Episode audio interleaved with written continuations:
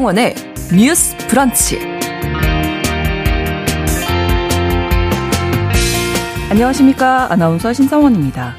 대부분의 시민들이 깊이 잠든 한밤중에 하루 중 가장 바쁘게 움직이는 분들이 있습니다. 바로 늦은 저녁부터 새벽 시간대에 일을 하는 야간 노동자 분들인데요. 이렇게 야간에 일을 하는 노동자들은 산업안전보건법에 따라 특수 건강 진단을 받는다고 합니다. 최근 한국노동연구원의 관련 보고서에 따르면 지난 2021년 기준 야간 노동자들 중 작업 관련 질병 등의 건강 이상 소견을 받은 노동자가 무려 63만 명을 넘는다고 합니다. 무엇보다 건강에 이상이 있다라는 소견이 나온 야간 노동자들의 규모가 해마다 증가하고 있는데요. 첫 투수 건강검진을 시행한 2014년에 비해서 2021년에는 4.5배로 늘었습니다. 어떤 근무 환경과 처우가 밤에 일하는 노동자들의 건강에 이상 신호를 보내는 건지 오늘 첫 번째 뉴스픽에서 자세히 들여다보겠습니다.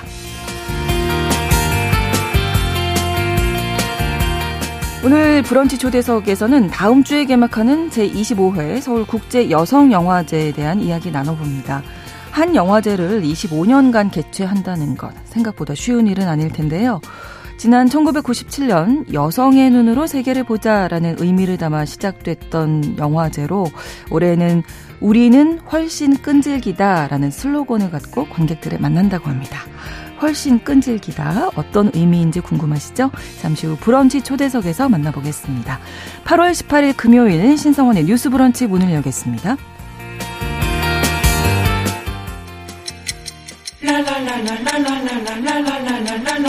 듣고 공감하고 진단합니다. 우리 사회를 바라보는 새로운 시선. 신성원의 뉴스 브런치 뉴스 픽. 뉴스 브런치 청취자 여러분과 함께 소통하며 만들어갑니다. 실시간으로는 유튜브로 생방송 보실 수 있고요. 여러분의 의견도 받습니다. 짧은 문자 50원, 긴 문자 100원이 드는 샵 9730, 우물정 9730번으로 문자 보내실 수 있고요. 또 라디오와 콩 앱으로 많은 의견 보내주시기 바랍니다. 금요일의 뉴스픽 장윤미 변호사, 한겨레 신문 박다혜 기자 두 분과 함께하겠습니다. 어서 오세요. 네, 안녕하세요. 네, 안녕하세요. 자, 첫 번째 뉴스픽 야간에 일하는 노동자분들에 대한 이야기 나눠볼 텐데요. 어, 저희가 뭐 노동자들의 열악한 근무 환경 여러 차례 이야기 나눴습니다. 샤니 노동자의 끼임 사고를 비롯해서 폭염에 노출된 야외 노동자, 또 콜센터 노동자 이런 이야기들 나눴는데 야간 근로 노동자 음. 일단 그 시간대가 다르게 일을 하다 보니까 맞습니다. 사실 뭐 새벽에 나오는 것, 밤늦게까지 일하는 것 다 너무 힘들잖아요. 네. 실태가 어떤지 좀 박다혜 기자 정리해 주시죠. 아, 네, 맞습니다. 이게 사실 앞서 말씀하신 끼임 사고 같은 완전 산재나 네. 뭐 폭염 노동자에 비해서 아직 우리가 야간 근로라고 하면은 이게 어 그렇게 건강에 안 좋은 음. 건가 이렇게 좀 생각하실 수도 있을 것 같아요. 그만큼 사실 한국은 노동 시간도 길고 그렇죠. 야간에 근무하시는 분들도 워낙 많고 이게 예전에는 보통 이제 뭐 주야 교대를 하시는 교대 근무자분들 뭐 간호사 같은 네. 분들이나 아니면은 뭐 편의점 직원 뭐 이렇게 예전에는 요 정도 서 생각을 음. 했다면 요즘에는 사실 워낙 너무 잘 아시다시피 배달 많이 시키시잖아요. 그렇죠. 그래서 새벽 배송들이. 워낙 많이 있다 보니까 그렇죠. 사실 저도 야행성이라서 밤에 되게 늦게 자고 새벽에 늦게 자는 편인데 한 새벽 3, 4시쯤에는 막 이렇게 아, 물건 놓으시러 돌아다니는 네, 소리 씨가 네. 되게 들리고 음. 차 배송 왔다 갔다 하는 거 네, 보이고 네, 네. 그러거든요. 그래서 굉장히 계속 이게 늘어나고 있는 추세긴 해요. 근데 그럼 우리가 이 야간 근로를 어떻게 정의할 것이냐라고 이제 봤을 때 네. 그동안 이제 뭐 야간 근로에 대한 여러 가지 연구들이 있었는데 한 연구에서는 이렇게 정의를 내렸습니다. 일단 6개월간 네. 밤 12시부터 오전 5시까지를 포함해서 그러니까 밤을 거의 통으로 세시는 거죠. 그러네요.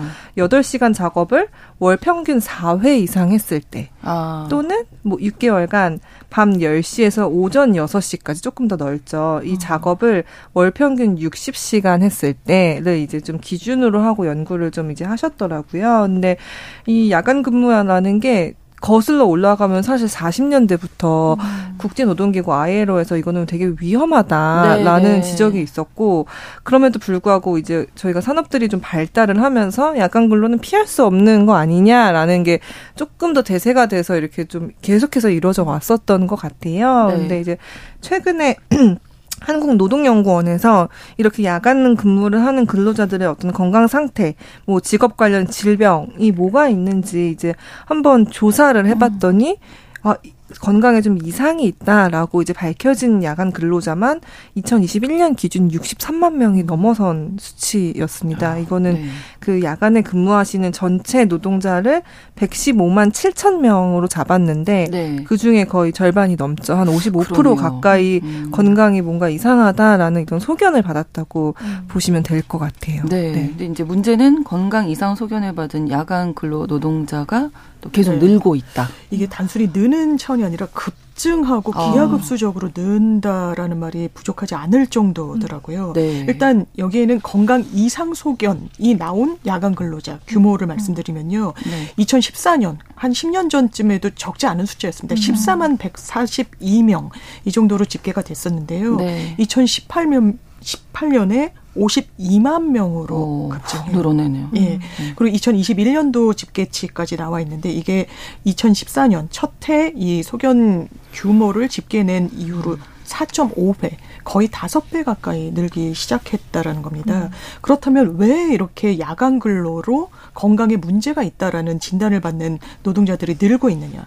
아무래도 이제 업종과 업태 이런 관련한 곳에 많이 좀 취직이 되시기 때문인데요. 일단 네. 코로나라는 하나의 분기점이 있었던 겁니다. 음. 택배 시장 음. 규모, 배달 규모가 그렇죠. 너무 커졌고 새벽 배송이라고 해서 예. 아침에 배달하는 게 음. 시장이 워낙에 커지다 보니까 이런 운수 창고 업에 종사하시는 분들 음. 자체가 늘었어요. 그런데 이 운수창고 업으로 한정 지어서 이상 소견을 받은 근로자를 집계를 내보면 70%가 넘습니다. 아. 71.6%. 네. 그리고 해외 주식과 관련해서 업무 보시는 음. 분들 많아요. 미, 네. 국의 주식 시장 뭐 이런 부분은 한국이랑 시차가 있으니까요. 완전히 반대죠. 완전히 네. 반대죠. 네. 그러면 새벽 시장 때 완전히 몰입해서 근무를 음. 해야 되는데 이런 해외 주식, 외환 거래의 업무에 종사하는 금융보험업 여기에도 83% 음. 이상의 건강 이상 소견이 나왔는데 아까 말씀드렸다시피 이게 상당히 많은 건강의 문제, 뭐 수면 장애뿐만 아니라 네. 우울증, 네. 정신적인 문제까지 음. 야기하고 있고 실제로 산업 현장에서의 안전 사고도 급증시키는 요인이어서 이 네. 부분에 대한, 대한 대책이 좀 필요해 보입니다. 뭐 저희도 뭐 숙직 같은 거 하게 되면 뭐 톡 태풍 있었을 때 뭐 속보 같은 거 하잖아요. 그럴 네. 때 이제 밤을 새우게 되면 이게 어, 점점 나이가 들어갈수록 네. 그런지 잘 회복이 좀 안 되더라고요. 네, 근데 맞아요. 계속 이런 노동을 하셔야 된다고 생각하면 맞습니다. 얼마나 힘드실까 이런 네. 생각이 드는데 네. 이게 야간 노동을 한다는 것 자체가 어떻게 보면 위험을 안고 일을 한다고 볼 수 있겠네요. 맞습니다. 그렇다면 방금 말씀해 주신 대로 사실 저도 10대 때는 밤 되게 잘 샜거든요. 근데 밤 새고도 멀쩡하게 학교 가고 네. 공부하고 이랬는데 네. 이게 저도 지금 어, 30대가 돼서 일을 하다가 뭐 어쩌다 한 번 밤을 음. 밤을 새기도 어렵거니와 조금 맞아요. 늦게만 자도 생체 리듬이 완전히 깨져가지고 음. 그거를 적응하는데 다시 몸이 한참 걸리더라고요. 근데 네. 이렇게 주기적으로 계속해서 이 밤낮이 바뀐 음. 분들은 사실 몸이 가장 건강한 거는 사실 해가 지면 자고 해가 뜨면은 그렇죠. 활동을 해야 되는 건데 이 생체 리듬 자체가 무너지고 그러면서 호르몬 음. 체계가 바뀌고 이러다 보니까 말씀 아까 변호사님께서 말씀해 주신 대로 수면 장애는 너무 기본적이고요. 그렇죠. 아마 일상적으로 가정에서 생활을 하시거나 음. 일을 하실 때 사실 그 집 중력이 떨어지는 경우도 있을 수밖에 없을 거고요. 네. 그래서 전반적인 삶의 질도 떨어질 뿐만이 아니라 뭐 당뇨병, 특히 그리고 심혈관 질환, 네. 네 이런 경우도 굉장히 안 좋아지고 그래서 사실 어 암에 걸리시는 분들도 굉장히 많고요. 음. 실제로 저희 제가 아는 선배분 중에 한 분이 이제 암에 걸리셔가지고 음. 이제 후배들한테 당부하는 편지를 써주신 어. 적이 있는데. 아이고. 이제 이런 어. 일을 하는 사람들도 밤에 일하는 걸 너무 당연하게 여기고 음. 늦게까지 일하는데 절대 그러지 말아라 이렇게 네. 당부를 해주셨거든요. 근데 네. 정말 그만큼 이제 어두워졌을 때 내가 잠을 안 자는 거 특히 음. 보통 10시에서 2시 사이에는 꼭 자라고 하잖아요. 근데 그때를 지키지 못하고 음. 계속 활발하게 깨어 있어야 되는 분들은 신체적으로 워낙 그 기능이 떨어질 수밖에 없고 아까 변호사님께서 잠깐 말씀을 해주셨는데 이게 음. 우울증에도 사실 음. 영향을 많이 그렇죠. 미친다고 해요. 그래서 네. 실제로 2017년에 국립안센터에서 이제 연구를 한 적이 있는데 그때 야간 교대 근무자들을 음. 대상으로 조사를 해보니까 우울증 위험이 약 43% 그러지 않은 분들의 보다 음. 훨씬 높다는 그런 연구 결과가 사실 나왔습니다. 그래서 네. 이게 정신적으로나 신체적으로나 사실 몸에 굉장히 무리가 가는 상황인 것임은 정말 분명한 것 같고 네. 밤을 새거나 잠이 부족하면 운동도 사실 하면 안 된다고 하거든요. 그것도 음. 몸에 무리가 갈 수 있어서 근데 아. 그럼 기본적인 어떤 나의 체력 관리나 이런 걸 하는데도 전반적으로 어려움이 음. 생길 수밖에 없는 어떻게 보면 정말 열악한 노동 환경에 놓여 있다고 볼 수 있을 것 같습니다. 네, 그게 뭐 내가 이겨내야지 한다고 네, 되는 게 아닌 거잖아요. 맞습니다. 그러다 네. 보니까 이제 음. 근로자들 특수 건강 진단 대상으로 해서 야간 음. 근로하시는 분들 이런 결과가 나온 건데 그렇다면 법적으로 제도적으로 음. 보호 장치가 좀 마련이 돼 있습니까? 지금 그 노동자들을 보호하는 가장 기본이 되는 법이 근로기준법 아니겠습니까? 그렇죠. 제가 네. 들어오기 전에 근로기준법에 야간이란 글자가 몇번 음. 나오나 음. 했더니 딱 한 군데 사실 나와요. 어. 이게 야간 근로를 규제하는 내용이 전혀 아니고요. 네. 야간 근로를 하면 통상임금의 1.5배를 줘야 된다라는 내용인 아, 겁니다. 아, 그러니까 근로기준법 자체에는 야간 근로를 제한한다거나 금지한다거나 음. 하는 내용 자체는 들어있지 않아요. 음. 실제로 음. 한 택배 회사 르포 기사를 보면요, 네. 이분들이 아침 7시라는 딱 기점상 모든 택배 물류 이 배송을 맞춰야 되는 겁니다. 음. 눈이 엄청나게 온 거예요. 본사에 전화를 합니다. 이거 조금 연기해 줄 수 있느냐. 네. 그렇더니 아 다시 한번 윗선에 알아보겠다라고 하고 회신이 온 내용은 그러면 안 된다라는 거였어요. 아, 그러면 이 지켜야 된다. 예, 음, 어떤 불이익을 안느냐 이 부분이 생계의 수단인 거예요. 그런데 그렇죠. 이 음. 구역을 다른 사람한테 넘겨버린다는 겁니다. 음. 이 택배 업체 같은 경우에는 아. 그리고 정말 마음이 아팠던 게 그럼 화장실 가고 싶으면 어떻게 하세요? 네. 우리는 화장실 가고 싶으면 이런 표현 아마 적나라한 표현이지만 우린 망하는 거다 이렇게 표현을 아. 하시더라고요. 화장실 가는 건 또 사치예요. 심지어 잠깐 잠깐 차를 세우는데 시동조차 끄지 못한다는 겁니다. 네. 왜 네. 빨리 맞춰야 되니까요. 음. 이 휴게 시간 뭐 한 시간 식사 시간을 야간 근로라고 하더라도 뭐 보장을 해주는 회사들이 있지만 그 시간에 식사 제대로 못한다라고 이야기를 합니다. 물론 산업안전보건공단에서 교대 작업자의 보건관리 지침 이라고 해서 네. 야간 노동자에게는 수면실 설치해줘야 된다. 근무 도중에 수면 시간도 제공해야 된다. 그리고 야간 근로자일수록 연장 근로는 더 시켜서는 안 된다. 노동 강도도 주간 때보다 낮아야 된다라고 하지만 네. 이런 현실을 짚어보면 오히려 노동 강도가 낮보다도 훨씬 강하고 실제로 이런 업에 종사하시는 분들이 심근경색 갑자기 20대임에도 불구하고 그렇죠. 돌아가신 분들이 네, 네. 있어요. 그렇다면 이런 부분과 관련해서 뭔가 꼭 우리가 정말 새벽에 택배를 받아야 할 음. 정말 근본적인 필요성이 있는 것인가부터 다시 고민이 필요하지 않을까라는 생각이 듭니다. 그러네요. 음. 기본적으로 이렇게 보장이 돼 있지 않다면 야간 노동자들에 대한 근무 환경 개선하는 게 쉽지는 않겠다 이런 생각이 드네요. 네, 그 변호사님 말씀해 주신 대로 아직 우리나라 근로기준법에 약간 공백처럼 남아 있는 것 같아요. 음. 그래서 이 야간 근로 노동에 대한 어떤 심각성을 인지하고 그거를 좀 어떻게 좀 규제를 하거나 어떻게든 어쨌든 최소화할 수 있는 방안 불가피하게 예를 들어 간호사분들 같은 경우에는 24시간 대기가 필요할 수 있잖아요. 그러면은 그런 경우에는 뭐 한 번 근무를 하면 지금 사실 현실적으로 쉽진 않겠지만 그래도 충분한 휴식을 줄 수 있는 네. 방안 이런 것들을 좀 같이 고민할 필요가 음. 있을 것 같아요. 왜냐하면은 사실 야간 노동, 주간 휴식 이런 근무 패턴상 계속해서 나의 휴식을 가져가는 게 어렵고 네 좀 그런 방안을 좀 제도적으로 고민했으면 좋겠다는 생각이 들고 음. 그 제가 최근에 어떤 지인분이 이제 올리신 글을 봤는데 이제 네. 본인이 실천하고 있는 것들을 이제 얘기를 음. 하면서 가능한 그런 새벽 배송도 시키지 않는다. 아, 네, 네. 음. 가능한 그 제가 되게 애용하는 서점 인터넷 서점이 있는데 거기도 갑자기 어느 순간 우리 빨리 배송해 줄게 하면서 새벽 2시에 맞아요. 오고 막 이러더라고요. 근데 아, 그렇게까지 필요 없거든요. 우리가 이거 사실 소비자분들도 좀 네. 같이 고민해 줬으면 음, 하는 음. 문제인 아. 것 같아요. 물론 네. 당연히 제도적으로 보완 필요하고 법적으로 휴게 시간을 어떻게 보장해 줄 음. 것인지 이런 건강 관리를 어떻게 해 주게 만들 것인지 그리고 아까 말씀하신 택배 회사처럼 그런 건강을 전혀 고려하지 않고 오로지 소비자만을 위해서 음. 무조건 오전 7시까지 배달해라고 하는 업체를 우리가 어떻게 적절히 규제할 수 있을 음. 것인지에 대한 방안도 고민 고민을 해야 되고 네. 일단 내가 뭘 실천할 수 있는지도 같이 저는 좀 기왕 그러게요. 고민했으면 좋겠다는 네. 생각이 그렇습니다. 들어요. 네. 나의 편리만을 너무 생각한 아, 건 네. 아닌가 이런 반성도 네. 또 네. 해보게 되는데 그렇죠. 뭐, 뭐 다른 나라에서는 이 야간 노동 너무 과도하게 하는 네. 걸좀 규제하는 그러니까요. 것도 있죠. 예, 아이로에서도 아까 짚어주신 대로 이미 1940년대 야간 근로는 하면 안 된다라고 선언을 했어요. 이게 분명히 위험 요인이니까 건강에. 그런데 그 이후에 음. 이 산업 현장에서 야간 근로를 안 할 수가 없다 보니까 아 그러면 야간 근로 노동자들을 보호하는 방향으로 좀 바뀌긴 했는데요. 네. WHO에서는 야간 근로를요 아예 음. 2급 발암 물질로 규정을 음. 하고 아. 있습니다. 이게 암 왜냐면 발병률이 낮 근로자들보다 훨씬 높 게 나오거든요. 네, 네. 국내에서도 마찬가지예요. 산업안전보건법상 이건 위험 요인이라고 하고 있습니다. 음.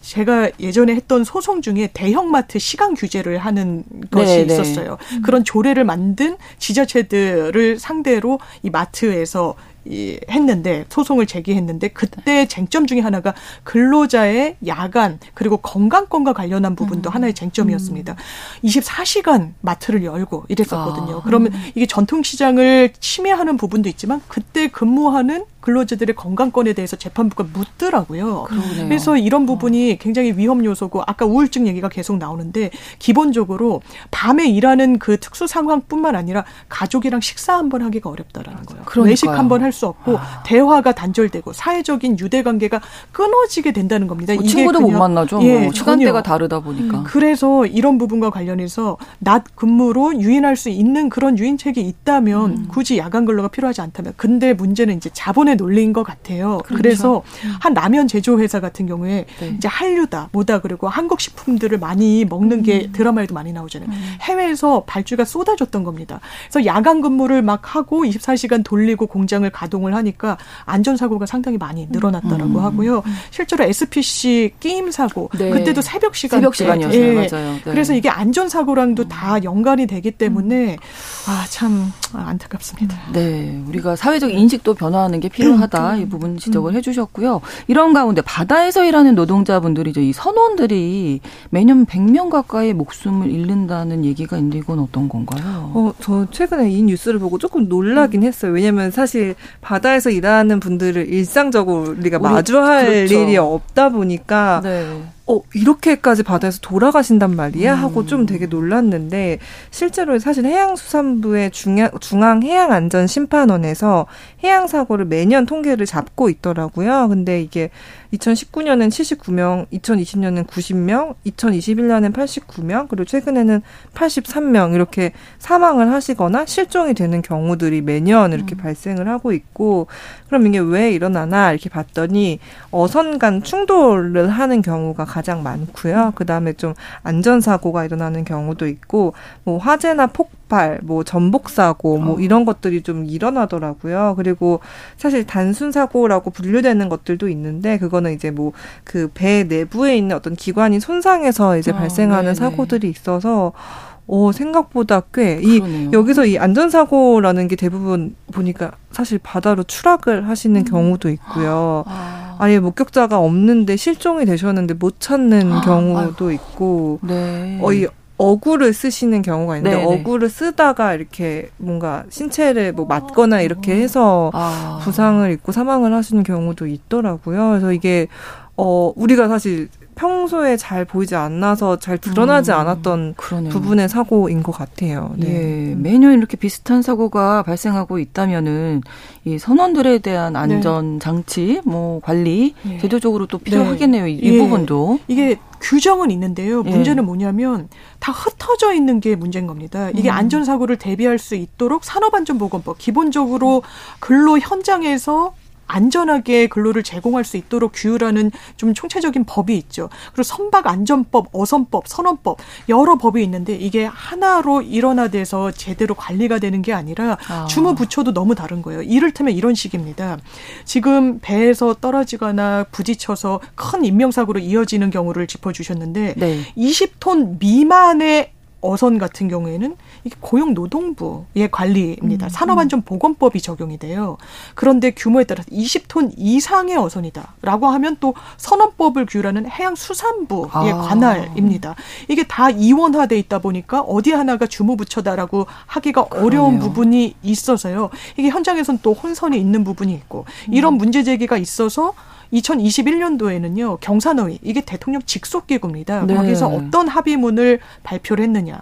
어선원의 노동 환경 개선을 위해서 힘쓰겠다, 노력하겠다라고 선언을 했는데 이게 강제적인 규정 같은 걸 갖고 있지 않고 말 그대로 구호 선언에 그치다 보니까 음. 실질적으로 와닿는 안전 대책으로 이어지지가 못했던 거예요. 그래서 계속해서 해마다 제가 해양수산부에서 낸 보도 자료도 봤더니 아 이거 미리미리 점검해서 바다에 나가면 큰 음. 사고로 이어지지 않습니다 정도의 안내를 하고 계시는데 물론 거기에 플러스 알파 되는 대책도 강구를 하시겠지만 이건 정부 차원의 대책이 필요한 사안이지 않을까 생각해 봅니다. 음, 그렇습니다. 네. 저희 이 청취자 여러분들이 또 의견 많이 보내주고 계신데요. 어, 8625번으로 저는 주간 근무인데 저희 아내는 부인은 야간 근무를 격주로 하신대요. 야간 근무하고 퇴근하는 우리 부인 모습 볼 때마다 안쓰럽습니다. 아. 남겨주셨고요. 7537번으로 특수 건강검진 가능한 병원도 음. 알아보게 되면 별로 많지 않고 아. 접근성도 낮습니다. 이렇게 음. 현실적인 문제 네. 짚어주셨고요. 김미숙님, 새벽 배송은 소비자보다 택배사에서 더 강조하고 아. 마치 큰 자랑처럼 광고를 네. 하더라고요. 택배 사의 과한 욕심인 것 같습니다. 음. 하셨습니다. 콩으로 새벽 배송을 통해서 누군가는 일자리를 얻은 사람도 있는데 소비자가 사용을 안 하면 그들의 수입은 누가 음. 대체를 해줄까요? 음. 환경 개선 필요하지만 음. 무고, 무조건적으로 쓰지 않는 게 답은 아닌 것 같습니다. 또 남겨주셨어요. 음. 저희가 이제 음. 인식을 좀 개선해야 하는데 이런 말씀 드려서 네. 이게 일자리 문제하고도 네. 사실 또 관련이 맞습니다. 있긴 하죠. 되게 근데 중요한 네, 네. 부분을 지적을 해주신 것 같아요. 저희가 말씀 하신 대로 그 배달업이 확장이 되면서 일자리가 새로 생기고 또 일자리 네. 취직하신 분들이 계시기 때문에 그 일자리를 건드리면 당연히 그분들의 어떤 수입이나 음. 이런 걸 보존하는 방안도 좀 고민을 해야 될것 그렇죠. 같고 불가피하게 이렇게 이거를 돌리 새벽 배송 같은 형태를 돌릴 수밖에 음. 없다면 저는 그 개인의 노동 시간을 줄이고서 결국엔 인력 충원을 해야 되는 문제가 그렇죠. 아닌가라는 음. 그런 생각이 들기도 합니다. 조심스럽지만 네, 그래서 네. 일단은 한 명이 야간 근무를 최소화할 수 있게 하는 방안이 필요하기 때문에 예를 들어 12시에서 새벽 6시까지 이제 한 명이 했던 업무를 그럼 네. 둘이 나눠서 뭐 새벽 3시 그러니까 3시간씩 이렇게 음. 나눠서 한다던가 그렇게 최소화하는 방안도 좀 고민을 해야 되는데 그러려면 사실 결국엔 기업이 또 투자를 해야 되는 그렇죠. 문제이긴 하거든요. 네. 그래서 저희가 말씀해 주신 대로 브런 뉴스 브런치에서 노동 환경에 대한 얘기를 정말 많이 음. 했는데 어 우리가 아직도 여전히 한국이 또 근데 이 엄청난 노동력으로 성장한 나라다 보니까 그렇죠. 이 노동 시간, 노동 환경 이런 게 아직도 여전히 열악한 부분이 굉장히 음. 많은 것 같아요. 그래서 야간 근로를 포함해서 이 노동 시간에 대한 문제 가 조금 더 음. 적극적으로 논의가 되고 그런 일자리 문제까지 해서 좀 합의 사회적 합의를 많이 이뤄져 나갔으면 하는 그런 생각이 듭니다. 네, 장윤미 변호사님. 네, 정말 공감이 되고 이게 누군가에게는 생계 수단이고 일자리인 그렇죠. 부분이 분명히 음. 있거든요. 음. 그것을 없애는 게 정답이다. 이렇게 섣불른 판단은 정답은 아닐 수 있고요. 그 안에서 지금 박 기자님 짚어주신 대로 뭔가 대안을 모색하고 건강권을 가급적 지켜주는 방향으로 여러 환경이 개선돼야 되는 거 아닌가. 항상 너무 간단한 방법은 답이 아닐 때가 많더라고요. 음, 그만큼 그렇죠. 여러 사회적 음. 함의를 담은 이슈가 아닌가 생각되는 부분이 있습니다. 네. 근데 근로자들이 안전하게 일할 수 있는 환경 마련해야 한다는 거 기본적으로 우리가 너무 뭐 다 알고 있는 거고 아무리 강조해도 지나치지 않은데요. 특별히 또 오늘 말씀 나눴던 야간 근로자도 우리가 체감할 수 없었던 어선원들의 네. 이 근무 환경에 대해서도 어 좀 다시 한번 생각해 보는 계기가 되지 않았나 싶습니다. 자, 서울, 부산 등 전국 대부분 지역에 지금 폭염 특보가 내려져 있어서 잠깐 좀 말씀을 드리겠습니다. 오늘날 최, 최고 체감 온도가 35도 내외로 전국적으로 폭염 경보 및 폭염 주의보가 발효됐는데요. 폭염 피해 예방을 위해서 어, 다들 아시겠지만 충분히 물 섭취하시고 현기증, 메스꺼움, 두통 증세 있으시면 시원한 장소 이용하셔서 온열 질환 예방하고 폭염 대비 좀 철저히 하셔야겠습니다. 서울, 부산, 대구, 인천, 광주, 대전 뭐 전국 대부분 지역에 폭염 특보가 발효됐다는 소식까지 전해드리겠습니다. 뉴스 브런치 1부 마치고 2부에서 뉴스픽 계속 이어가고요. 11시 30분부터 일부 지역에서는 해당 지역 방송 보내드리겠습니다.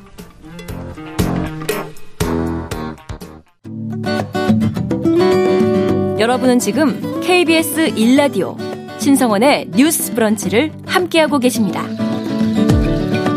두 번째 뉴스픽입니다. 최근 정부가 외국인 유학생을 2027년까지 30만 명 수준으로 늘리겠다 이렇게 발표를 했습니다.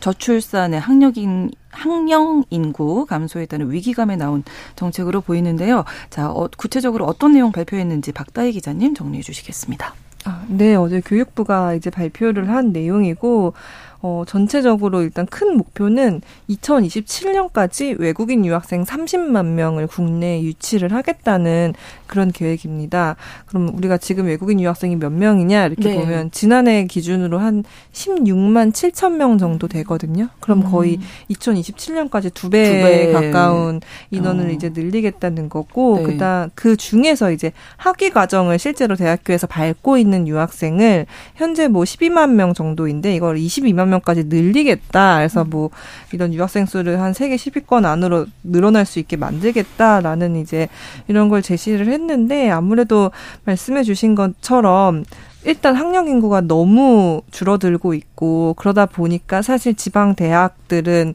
이미 폐교를 한 곳도 많고 그렇죠. 되게 위기에 놓인 곳들이 많아서 네. 여기를 좀 살릴 수 있는 방안을 고민하면서 우리가 조금 더 기회를 열겠다라고 이제 밝혔고 네. 그러기 위해서 우리가 뭘 할 것이냐라고 했을 때 입학 기준을 조금 완화해 주겠다는 거예요. 음. 왜냐면 현재는 유학생 입학 기준이 한국어 능력 시험을 따로 KBS 한국어 능력 시험 음. 말고 또 네, 별도가 네, 네, 따로 그렇죠. 있는데 외국인 네. 대상으로 음. 3급 이상 혹은 2급을 딴 뒤에 한국어 집중 교육을 이수한 뒤에 들어올 수 있게 돼 있는데 네. 이거를 4급으로 조금 그러니까 아, 이거 아, 이거를 조금 낮추고 네. 죄송합니다. 이게 올라갈수록 강화되는 건데 네. 졸업 요건은 현재 그걸 4급을 받아야 되거든요. 아. 근데 그 졸업 요건을 유지하되 입학 요건만 조금 우리가 완화를 해 주겠다. 음. 라고 했고 그러면 우리가 유학생은 어떤 유학생들이 들어오는 것이냐라고 좀 물음을 가질 수도 있을 것 같아요. 근데 일단은 정부가 제시한 이제 최뭐 우선 이제 고려하는 국가는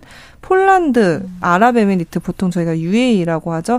아랍에미리트 쪽인데 여기가 왜 그러냐면 한국이랑 이제 경제 협력을 계속 하고 있는 국가라는 네. 점을 고려를 했다는 거예요. 그래서 한국과 폴란드는 현재 방산 산업 관련해 가지고 경제 협력을 맺고 있고 네. 아랍에미리트랑은 이제 원자력 발전 발전을 중심으로 또 이걸 맺고 있기 때문에 그렇게 좀 같이 경제 협력 수요가 높은 국가들 또 인도, 파키스탄 이쪽은 워낙 이공계 인재분들이 많은 나라다 보니까 이분들의 인재 이런 인재들을 적극 유치하겠다라고 음. 지금 일단 밝힌 상황이긴 합니다. 이게 근데 성공적으로 이제 정착할 수 있을지는 조금 더 따져봐야 될 문제겠죠. 네. 네. 해외 유학생을 대거 늘리겠다. 이 네. 이유 가장 근본적인 이유는 학령 인구가 감소하고 있다는 겁니다. 예. 특히 지방 대학 위기 심각하다라는 그렇죠. 거죠.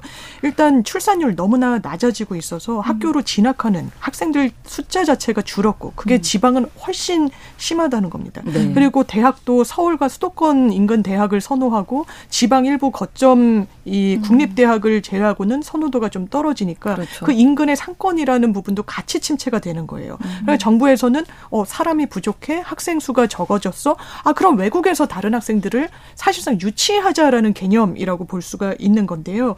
그러면 이게 어떻게 보면 근본적인 해결책은 또 아닐 수도 음. 있겠다는 생각이 듭니다. 사람이 부족하니까 해외에서 어, 뭐, 모셔오자, 데려오자라는 부분인데, 일단 정부 보관은 지역 경제 활성화에도 일조할 수 있다. 왜냐면 학생들이 각 지방에서 뭐 기술도 배우고 대학에서 취업 활동을 하면서 먹고 자야 되잖아요. 네. 그러면 이제 뭐 부동산 시장이나 아니면 소비 진작에도 플러스 요인으로 작용할 거다. 그러니까 지방 대학도 살리고, 이게 지방 상권도 살리는 이게 음. 윈윈 전략이다. 이게 바로 스터디 코리아 프로젝트라고 명명한 이번 음. 정책의 골자다라고 이야기하는데, 여기에 네. 좀 부과될 단점 같은 거에 대한 고민도 좀 필요해 음. 보이는 음. 시점입니다. 뭐두 가지 관점에서 생각해 볼 수 있을 것 같아요. 첫 번째는 일단 해외 유학생 30만 명 유치가 현실적으로 가능한지, 음. 그리고 두 번째는 그 학생들이 이제 왔을 때 지역 네. 경제 어떤 일원이 돼야 되는 거잖아요. 맞습니다. 그게 가능한지 네. 더 나아가서 지방 소멸을 그렇게 함으로써 음. 해결할 수 있을지 이 부분일 네. 것 같아요. 너무 그 좋은 지점들을 음. 잘 지적을 해주셨는데요. 어 일단 좀 이미 벌써 약간 우려의 목소리가 나오는 지점들은 음. 있더라고요. 왜냐하면 아까 말씀드린 대로 한국어 능력 시험 요건을 완화를 했어요. 네. 근데 원래도 사실 3급이었는데 그 3급 정도가 이제 실제 그 유학생들한테 물어보면 어, 약간 유치원 아이들 수준의 음. 소통 능력이라는 거예요. 네. 그러니까 우리가 어떤 마트나 슈퍼마켓에 물건을 사러 갔을 때 이거 얼마예요? 이렇게 음. 물어보는 그런 일상생활의 회화 수준인데 네. 이걸 우리가 대학 교육을 들을 수 있을 정도의 언어 능력이 될 것이냐. 음. 그런 거에 대한 좀 우려가 이미 나오고 네. 그들이 왔을 때 그러면 어떤 우리가 지방 대학교든 지금 위기에 놓인 여러 학교들이 그들을 만족할 수 있는 영어 수업을 제공할 음. 수 있을 것이냐라는 아. 것도 좀 따져봐야 현실적으로 따져봐야 될 문제죠. 그들의 만족도를 위해서라도. 네. 근데 사실 그러니까 이미 오신 분들 중에도 아 막상 여기 왔더니 교환 학생으로도 왔더니 한국어로 수업을 하더라. 음. 그러면은 사실 교환 학생 분들은 그걸 들, 듣기가 어려우니까 그렇죠. 그런 점에 대한 불편함을 호소하시는 분들도 있고 아까 말씀드린 대로 일단 우리가 학령 인구가 부족한데 학령 인구뿐만 아니라 인구 전체 전체가 이제 없어지고 있으니까 지방 소멸을 굉장히 우려하고 네. 이 계획도 결국에는 유학생 도입하는 것과 관련해서 계속 이민 얘기도 계속 나오고요. 그렇죠. 이제 외국인 가사 근로자까지 뭐 데려오겠다 이런 얘기들이 계속 나와서 아마 이제 한국은 이제 단일 민족 국가라는 그런 거에서 저희가 진짜 많이 벗어나야 되고 아마 적극적으로 계속 인구를 유치할 수밖에 없는 현실적인 문제가 있는데 네. 그럼 이렇게 데려온 유학생들이 결과적으로 우리나라에 머물면서 그 노동력 음. 부족한 우리의 노동력을 수행하면서 살 수 있어야 하는데 그런 정주 여건이 과연 마련이 된 음. 것인가? 왜냐하면 지금 사실 농촌이나 지방에서 쓰는 거 외국인 가사, 그러니까 외국인 근로자들도 음. 굉장히 그 열악한 환경에 놓여 있고 그렇죠. 저희 많이 짚었었잖아요. 네, 네, 근데 네.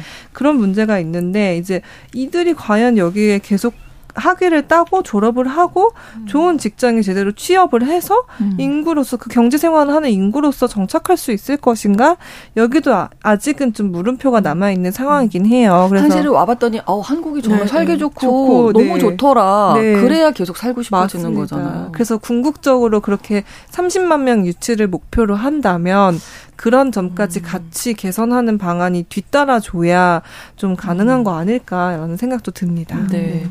이게 이런 학생들을 대학교에서 흡수하겠다는 건데 교수진, 학교 운영진의 불만 그리고 유학생들의 불만이 지금 짚어주신 대로 있는 거예요. 음. 유학생들은 어, 학교에 전혀 인프라가 제대로 돼 있지 않다. 우리가 네. 영어나 공용어로 수업을 받을 수조차 없는데 거기에 대한 대책은 과연 마련돼 있는 건지 음. 그리고 유학생들 중에는 여러 스펙트럼이 있다라고 합니다. 음. 그냥 그냥 학위를 따로 단순한 단순하게 온 학생들 대리 음. 출석하는데 뭐 아르바이트 비용으로 얼마를 주고 아. 수업에도 안 나가는 그런 기사들도 지금 나오고 있어요. 음. 그리고 그렇다면 한국에 그 특히나 지방에 계속 정착해서 살 수 있는 동의는 마련돼 있는지 왜냐하면 대학교 안에만 그 숙제를 넘길 사안은 아니거든요. 그렇죠. 계속해서 지방이 소멸된다라고 하면은 더 연장해서 대책을 가져가야 되는데 거기에 대한 대책은 있는지 아마 법무부에서는 이민청을 만들겠다라고 해서 음. 뭔가 일원화해서 관리하겠다라고 하는데 이게 사회 복합 복합적으로 여러 단계의 대책이 좀 필요해 보입니다. 그렇습니다.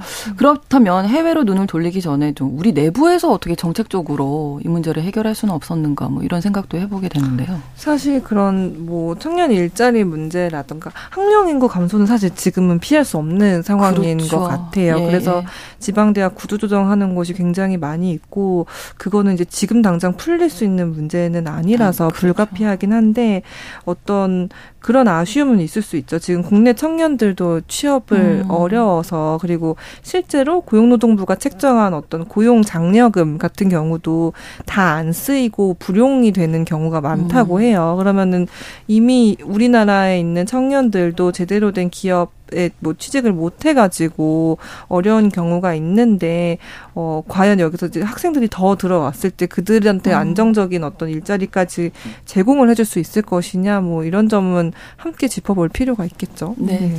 예, 지방 소멸 대응 기금이란 게 이미 있습니다. 집행률을 음. 봤더니 30%가 안 돼요. 26%. 음, 이거는 노력을 하지 않았다기보단 집행할 대상 자체가 상당히 음. 시장이 좁아서 그럴 것 같고 저는 외국에서 학생들을 데려오는 것도 고민을 해봐야 되겠지만 그렇다면 국내 인구를 지방으로 갈 수 있도록 하는 그런 그렇죠. 유인책들 네, 이를테면 네. 대학 간 서열화 이런 부분에 대한 어떤 조정 음. 이런 고민도 같이 하는 것이 맞는 것 같습니다. 네, 앞으로 또 우리 사회가 풀어야 할 숙제가 아닌가 싶습니다.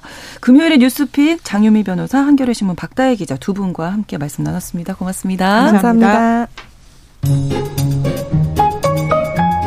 신성원의 뉴스 브런치는 여러분과 함께합니다. 짧은 문자 50원, 긴 문자 100원이들은 샵 9730. 무료인 콩앱과 일라디오 유튜브를 통해 참여해 주세요.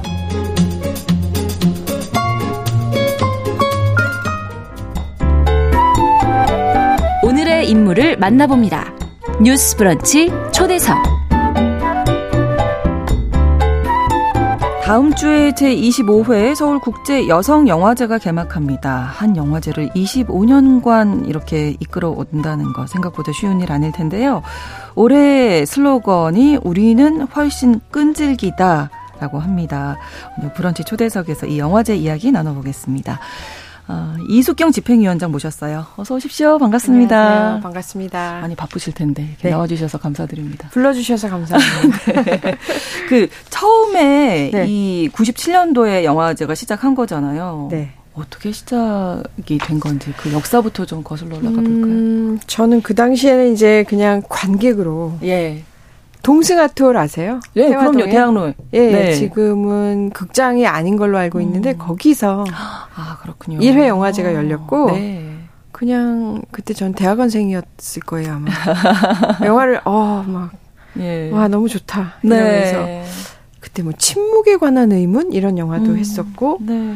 1회 개막작이 그 박남옥 감독님의 미망인이었어요. 아. 예, 그런 영화를 상영했고 많은 여자들이 막 거의 줄 서 있고 막 가면 다 만날 수 있었어요. 예, 예, 이 예. 영화 쪽에 계신 여성분들 뿐만 뭐 아니라 관련되신 많은 분들이 네, 그때는 왜 관심... 무크지나 개간지도 많았던 맞아요. 시대고 네, 네. 무슨 스터디도 많고 이랬는데 그렇죠. 거기 가면 그냥 다 있는 거예요. 그 아. 그 또래 세대 여자들이 아. 그런 일종의 축제였어요. 그러니까 25년 전 그 즈음에 그러니까 영화 스터디 진짜 이런 것도 뭐 학 회 시작되는 단계죠. 동아리 그쵸. 뭐 이런 부분 정말 많았고 관심들도 그렇죠. 많았던. 그때는 뭐 세계 문학이라든가 이미진 뭐 무크지의 그렇죠. 시대였고 예, 예, 예. 텍스트의 시대였는데 음. 영화가 막 이제 꽃을 피우던 시대였고 영화라는 새 언어에 열광하면서 그렇죠. 막 모여들었던 아. 거의 장난 아니었어요. 예. 이게 여성 영화제라고 해서 다 여성들이 제작한 건 아니잖아요. 음, 대부분 여성 대부분 들 네. 영화가 틀어지는데 가끔 네. 이제 남성 감독이나 제작자 분이나 뭐 이렇게 함께 하는 경우도 어, 꽤 있습니다. 네. 네. 올해도 두 편이나 있어요. 아, 그렇군요. 예, 한 편은 저희가 양성평 한국 양성평등 교육 진흥원이랑 같이 협업하는 네. Film and Gender라는 시스템이 있는데 거기 네. 남자 감독의 영화가 처음으로 오. 예, 출품됐고 당선이 예, 됐고요. 네. 그다음에 아직 결정은 나지 않았지만 Pitch and Catch라고 음. 굉장히 오래되고 유명한 이제 제작 지원 제도가 있는데 네. 거기 어제 제가 현장에 잠깐 갔었는데 어, 백승빈 감독님이라고 어. 굉장히 유망주 감독님이 열심히 네. 피칭하고 계시더라고요. 그렇군요. 네, 잘 됐으면 좋겠는데 결과는 뚜껑을 열어봐야 아, 합니다. 그렇군요. 네.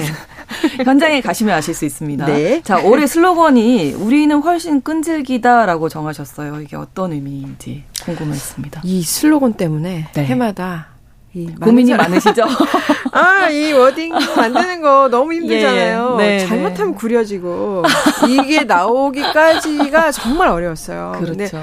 몇 가지 후보가 있었는데 네. 처음에는 이 슬로건이 후보가 아니었어요. 어. 뭐지? 생소하고 음. 그러다가 어떤 분이 이거를 윤가은 감독이 네. 이제 트레일러를 하러 왔다가 우리 후보 중에 이런 게 있어라고 있어요라고 음. 말하니까 이거에 딱 꽂히신 거예요. 어. 어. 그냥 이 말을 들었는데 왈칵 위로를 받은 느낌이에요. 어. 그러니까 주어가 우리라는 우리는. 것도 너무 좋고 아. 우리는 훨씬 훨씬 예 네가 지금 지치고 힘들지만 네가 음. 생각한 것보다 너는 훨씬 어. 끈질기고 뭐 잘할 수 있을 거고 네, 네. 너 애썼고 뭐 이런 음. 게다 포함된 게 끈질기다라는 말로 들린다고 어. 하는데 네, 네. 그 말을 들으면서 저는 저희 사무실이 망원시장 근처에 있어요. 예. 여성영화제 사무실이. 네. 오가면서 시장을 지나가는데 뭐 나물 파는 할머니, 두부 파는 아저씨 다 계시잖아요. 음.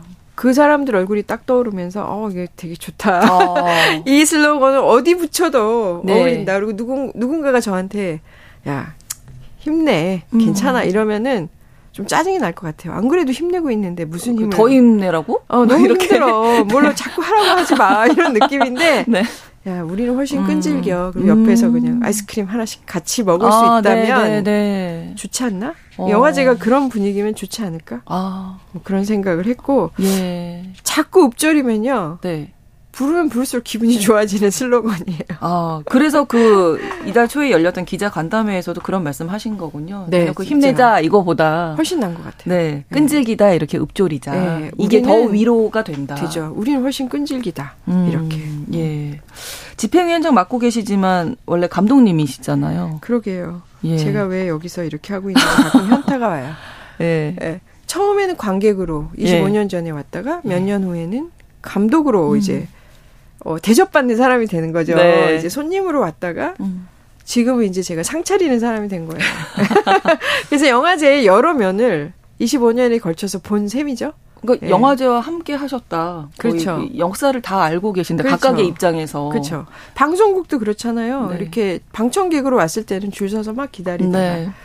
뭐 출연진으로 있을 때는 또 다른 떨림이 음. 있을 건데 뭐 이렇게 기가 기, 기계 만드시는 분이나 혹은 위에서 기획하는 사람의 입장에 그렇죠. 더 전혀 다른 걸 보듯이 네. 1터와 3터로서의 영화제를 음. 요새 경험하고 있어요. 관객들과 네. 영화를 위해서 아 매일매일 또 이렇게 25년이나 했다고? 그러니까요. 이러면서 예. 네.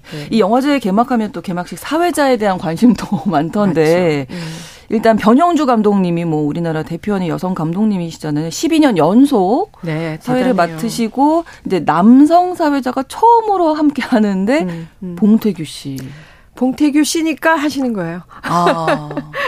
어떤 의미인가요? 예, 이 우리가 이제 처음에 25년 전에 여성 영화제에서 영화를 봤을 때 네. 그 시절에 여성주의, 뭐 페미니즘 음. 이런 거에 이제 사람들이 마음을 열기 시작한 이유는 여자들이 네. 제일 많이 들었던 얘기가 난 엄마처럼 살고 싶지 않아. 아, 예. 뭐 이런 얘기들이 있었어요. 근데 최근에 제가 몇 년 동안 이게 남자들의 어떤 그 상태를 보면 네. 그 남자들을 둘러싸고 있는 맨박스 네. 그 젠더의 어떤 역할 규범 같은 것도 굉장히 단단하잖아요. 그렇죠. 예, 그거에 대해서 성찰하고 그렇게 살지 않고 싶어 하는 남자들의 자기 목소리가 되게 어. 커진 것 같아요. 음. 그런 것들은 서로 연결할 수 있다고 보거든요. 아, 네. 네. 네. 같은 맥락에서 네. 어떤 한 존재가 음. 자기 다움, 자기 삶의 결을 음. 열심히 찾아가는 맥락. 네. 그 점에서 같이 대화할 수 있지 않을까라고 생각하고 예, 그 그분이 봉태규 씨군요. 그럼요. 요번에 나온 책도 그런 책이더라고요. 보니까 아, 네, 괜찮은 네. 어른이 음. 되고 싶어서 그래서 자기가 어떤 한 개인으로서 배우 겸 작가라는 직업은으로서 그리고 음. 누군가의 남편이면서 아버지이면서 또 한 사람이 봉태규라는 인간이잖아요. 그렇죠. 예, 그런 사람으로서의 고민. 그러니까 뭐, 아, 남자다워야 돼. 이것만 하는 게, 거기에 얽매여서 그런 사람이 되려고만 네. 하는 윗세대랑 다른 정체성을 음. 갖고 있고, 네. 그래서 같이 대화할 만하다. 어. 서로 생각을 주고받으면 좋지 않을까? 뽑히셨네요. 그렇죠. 네. 너무 흔쾌히 또 응해주셨어요. 예, 예. 또 변영주 감독이랑 둘이 절친이라 아, 예, 예. 너무 합이 잘 음. 맞을 거고. 아, 기대됩니다. 기대가 돼요, 저도. 예. 자, 그러면 올해 음. 영화제에서 뭐 역대 최대 규모라고 일단 들었습니다. 몇 편, 몇 편의 영화를 만날 수 있게 되는 건가요? 사실 그 역대 최대 규모가 말을 하면서도 좀 걸리긴 해요. 내년에 또 이게 될지 안 될지 모르겠고. 아이, 1257편이 되게 많이 왔어요. 1251편이 와서 1000편이 넘었군요. 네, 이 중에서 이제 골라 50개국에서 왔고 그래서 네. 저희 그 황혜림 손신의 두 분 프로그래머가 눈이 빠지도록 영화를 고르고 셀렉하셨는데요. 네. 이 편수도 중요하지만 사실 그 우리나라도 여성 감독들의 그 이야기, 네. 그 스토리 만드는 능력과 이런 것들이 되게 이제 많고 다양해졌고 그렇죠. 깊어졌잖아요. 그렇죠. 세계적인 추세예요. 그래서 영화 네. 만드는 여성들이 되게 많아졌고 음. 좋은 영화들이 많다. 네. 고르느라고 힘들었다. 네. 이 중에서 예, 천 편이 넘었는데 131편 뽑았습니다. 네. 네. 소중한 와, 영화들이. 그러네요. 네. 많은 분들 기다리고 있을 텐데요. 네. 영화제 특히 개막작이 미국의 Showing Up이라는 작품인데 네. 어떤 작품일까요? 혹시 켈리 라이카트 감독님 아세요? 음. First Cow라는 네. 어, 영화로 저는 이제 너무 감동받았고, 제가 또 개인적으로도 무척 좋아하는 감독님이신데, 네. 아, 이분의 이 Showing Up 가져오느라고 애 많이 썼습니다. 그러셨군요. 예, 굉장히 오랫동안 정말 끈질기게 공들여서 이 아. 영화가 이제 거의 Korean premiere, 아시아 예. premiere로 오게 된 거고요. 네. 이분은 이제 그 미국의 독립 영화 감독이지만 굉장히 대중적으로도 호감도가 음. 높아서 많은 분들이 이제 좋아하시는 그런 감독님이시고요. 여자 네. 감독님이시고 저랑 동갑이더라고요. 젊으시겠네요, 그러면. 아, 예, 그렇습니다. 네. 아주 젊은 감독이십니다. 예. 예, 그래서 올해 20, 2022년에 네. 깐느 영화제 국제 경쟁 부분에 오른 화제작이기도 하고 네.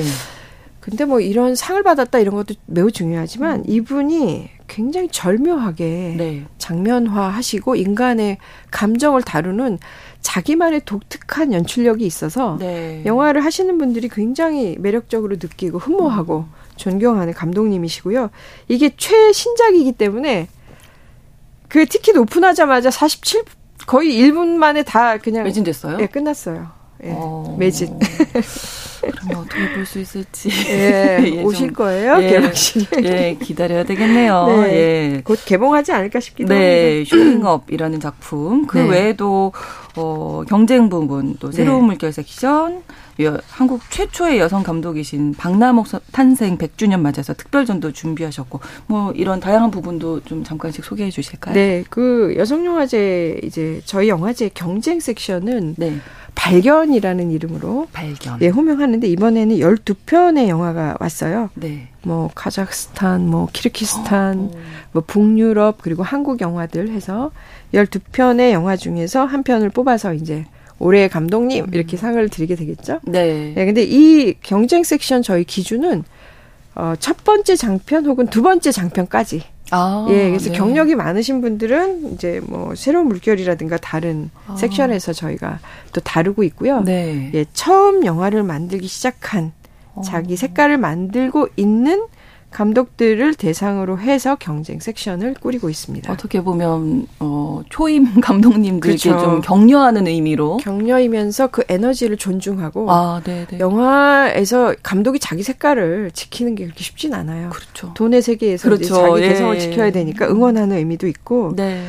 그 다음에 중요한 게 저희가 아시아 단편 네. 예, 세계 국제 단편, 우리 단편에서 굉장히 공들이고 있는 섹션입니다. 단편 영화가 거의 씨앗이나 마찬가지잖아요. 그렇죠. 근데 돈은 안 되거든요. 이걸로 네. 수익이 나진 않잖아요. 얘가 뭐 현장에서 티켓팅 하는 게 아니기 때문에 음. 단편 영화를 상영하는 영화제들이 좀 많이 사라졌어요. 어. 근데 저희는 끝까지 지키셔야 됩니다. 네. 예, 우리 훨씬 끈질기게 예, 예, 예. 지켜왔고 앞으로도 꼭 지키려고 음. 합니다. 예, 많이들 네. 와서 이 단편 영화가 주는 함이나 내용이 또 되게 좋거든요. 네. 예, 많은 분들이 와서 보시면 좋겠습니다. 네. 음. 한국에서 제작된 여성 감독 작품도 소개가 될 텐데 특별히 네. 화제작 소개해주고 싶은 작품 있으시면? 어 섹션을 아예 소개해드리고 싶은데 네. 지금 여기 한국 영화라는 섹션 아예 저희가 올해 꾸렸어요. 아, 네. 왜냐하면은 우리나라 영화들이 예. 우리나라 여성 감독 들이 영화를 많이 만드시고 좋은 영화들이 너무 많기 때문에 어, 한 해의 영화들을 마치 이렇게 모아서 큐레이션해서 음. 여러분들이 보시기 좋게 네. 예 저희가 이렇게 좀 뭐랄까 꾸리는 파트라고나 할까요? 네. 예 그래서 요번엔 뭐어 신 뭐 그 정주리 감독의 다음 소위 네, 네. 라든가 황윤 음. 감독의 수라도 네. 있고요. 김희정 감독님이 어디로 지금 어디로 가시겠습니까? 음. 뭐그 영화도 있고요. 그다음에 네. 신작들도 있고. 예. 네, 그렇습니다. 혹시 놓치셨다면 와서 보시면 되죠. 예. 예. 이번에 만나실 수 있습니다. 네네. 또 눈에 띈 부분이 올해 보이스를 뽑으셨는데 지난 2019년부터 매년 우리 사회에 영감을 준 개인 단체를 수상자로 선정을 하시는데 많은 의미가 있더라고요. 네. 수상하신 분들을 몇 면을 보니까. 그렇죠. 꼭 영화 우리가 영화제긴 하지만 네. 어떤 이야기를 세상에 하는 사람으로서 네. 자기 목소리를 가지고 활동하시는 분들을 선정했는데 올해는 특히 한국 여성재단이랑 함께 후보자를 네. 골랐어요. 그래서 어, 네 분의 네 분의 팀과 개인에게 이제 올해 voice 상을 수상하게 되었습니다. 네, 예. 좀 소개를 해주실까요? 예, 최말자님은 56년 만에 미투를 통해서 성폭력 피해자의 정당 방위 문제를 다시 한번 수면으로 올리신 그렇죠. 분이에요. 그러니까 네. 그러니까 되게 이분도 그냥 음. 계속 포기하지 않고 그렇죠. 갖고 오신 분이고요. 네.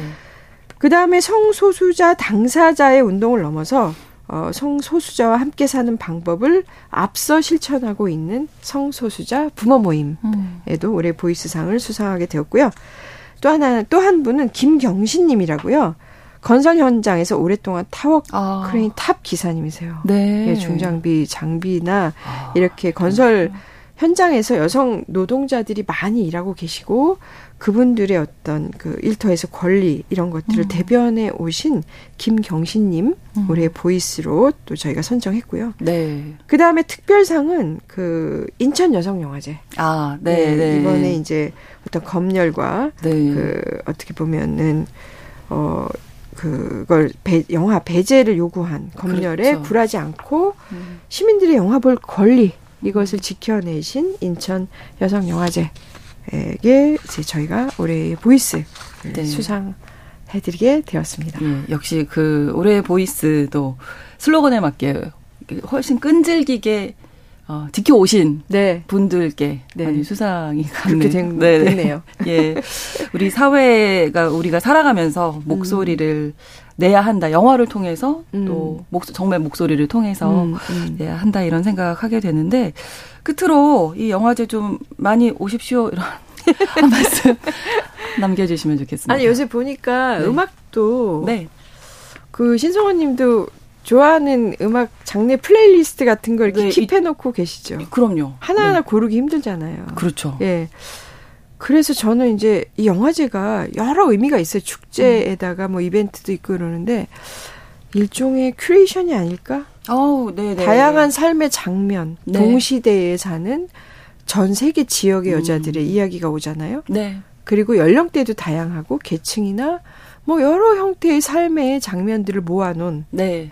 저희가 가서 정성스럽게 예. 볼 수 있는 지도를 보는 거죠. 여행이죠, 네. 일단. 그래서 한 번쯤은 네. 길게 날짜 잡아서 네. 휴가 간다 생각하고 몸을 던지시면 어떨까 싶어요. 좋습니다. 제 25회 네, 서울 국제 여성 영화제 이숙경 집행위원장과 오늘 말씀 나눴습니다. 고맙습니다. 감사합니다. 신상원의 뉴스 브런치 다음 주 월요일에 다시 인사드리겠습니다. 고맙습니다.